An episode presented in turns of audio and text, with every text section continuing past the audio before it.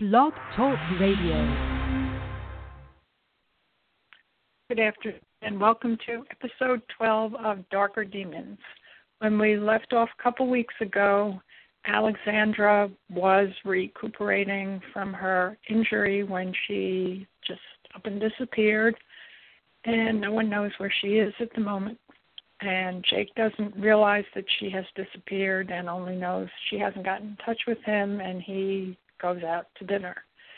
And Tom, his memory has come back to him, and he realizes that he's the one who stabbed Alexandra, and he tries to write her a note, tries to somehow let her know to stay away from him, but the entity in possession of him won't allow that to happen. So that's sort of where we are right now. Okay, Jake is in the restaurant. While waiting, he is approached by a gorgeous woman. Smiling, she pulls out the chair opposite him and sits down. I'm Teresa, she says, holding out her hand. And you are? Eyes blazing, he answers. I am not the least bit interested in having you at my table. Please leave now. Flustered, the woman quickly gets up, telling him, he is the rudest man she has ever met. The waiter rushes over with an apology. Jake brushes it off, saying, Tourists, you know how they can be. Looking towards the woman, he observes her talking animatedly to her table mates and pointing in his direction. Something tightens in his chest. Unable to identify the cause, he chooses to ignore it and enjoy his dinner. He has finishes, finished his meal and still no call from Alexandra. Summoning the waiter, he asks for his check and the check for Teresa's table. On his way out, he gives her a smile and a nod. Her cheeks flush as she returns the smile. And why on earth did I do that? He wonders. His phone begins ringing when he is almost home. The number is Alexandra's. Alex, I'm so glad you called, he says, relief cracking his voice.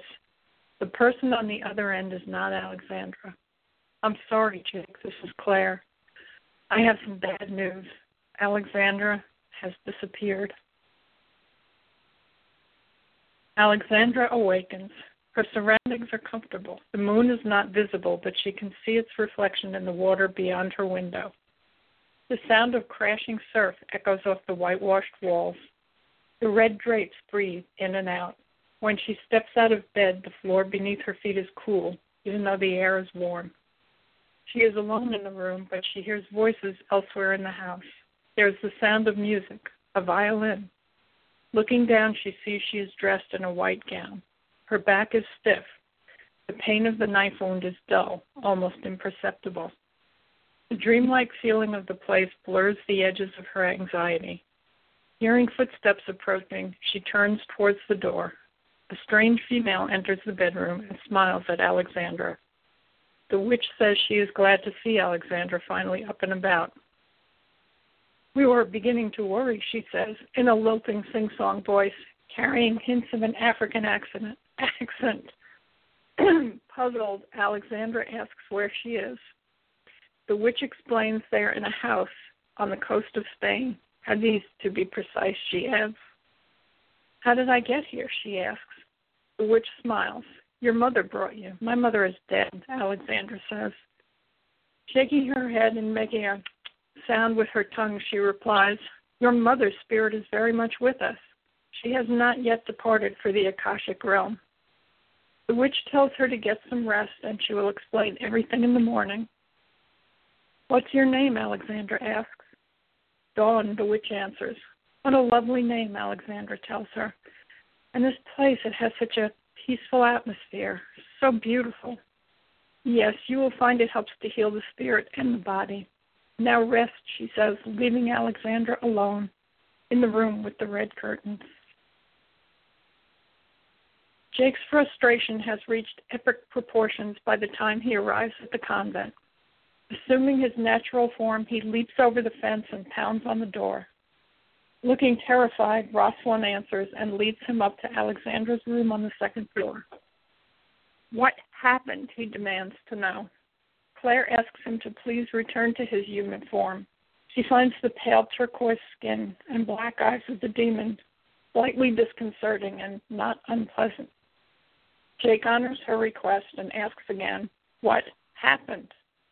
Claire responds saying, We believe Alexandra was taken by her mother, Lorelei.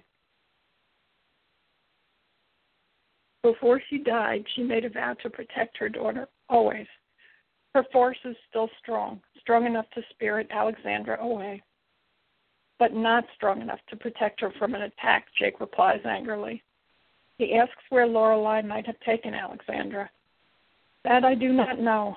She has connections all over the world. Coven's more than willing to help her, Claire replies. I'm sorry, Jake, but at least she'll be safe wherever she is. When she is able, she will contact you. I feel certain of that. She doesn't mention the spirit of, of Magdalene, nor where they believe she is residing. Looking dubious, Jake asks what makes her so sure. You are a demon, and she is under your spell, Claire answers. Besides, she truly loves you. Understanding there is nothing more he can do, Jake tells Claire he will be at home if they hear anything. Of course, we will let you know, she says. Turning to Rosalind when they are once again alone, Claire says, Let's hope he doesn't find out about Magdalene. I'm not sure he is strong enough in his current state to defeat her if it comes to a battle. Rosalind tells her, I believe he suspects Tom, who stabbed Alexandra. I'm afraid he might attempt to confront him, not knowing what he will really be up against. Maybe we should have warned him. Magdalene awakens refreshed. While getting dressed, she takes time exploring her body, reveling in its strength. Walking to Gregory's, she encounters many women who smell of desire, women yearning to feel her touch. She grants them each a smile, fanning the flames they will need to quench somewhere else. Answering the door, Samir recognizes her immediately and rushes up the stairs to inform Gregory. His former lover has come to pay a visit. Is she in human form? Gregory wants to know. Yes, but send her up then, Gregory demands. Samir does as he is told. He can hear his master's exclamation of surprise, followed by laughter. Gregory extends his hand. Tom, isn't? Magdalene pulls, takes his hand and pulls Gregory close. No kiss for me, she teases. I think not, he answers. Come back in a more agreeable body and we'll see. Magdalene seats herself on the couch and asks Gregory to take a seat. We need to talk, she tells him, about Alexandra. Gregory agrees. He begins by telling his story, how he had learned of Alexandra's birth from one of the Dauphine Street witches. He would not say which one. I believe she is the fulfillment of the prophecy, the witch also told me Lorelei died the day Alexandra was born, and Lucian brought the child to live with them. I always believed I was the one meant to be the father of the key. Felt Lucian had stolen Alexandra from me, and I began my plan to take her back as soon as she came of age. When I heard Eziel had begun a relationship with her, I approached him with a deal. I offered him any of my possessions in exchange for information on her. I was in for an unpleasant surprise. He refused to pass any information on to me. He then recounts his story of sending Samir to kidnap Alexandra. I could not have found her without his help. Lorelei's veil is thick, he tells her. He continues, telling Magdalene how he had Alexandra in his grasp, only to see her snatched away by her meddling father. Magdalene advises him not to assume it was Lucien. I believe Lorelei's spirit is still very present, and it was she who took Alexandra away. Not entirely, but surprised by the information, he says, Now it is your turn.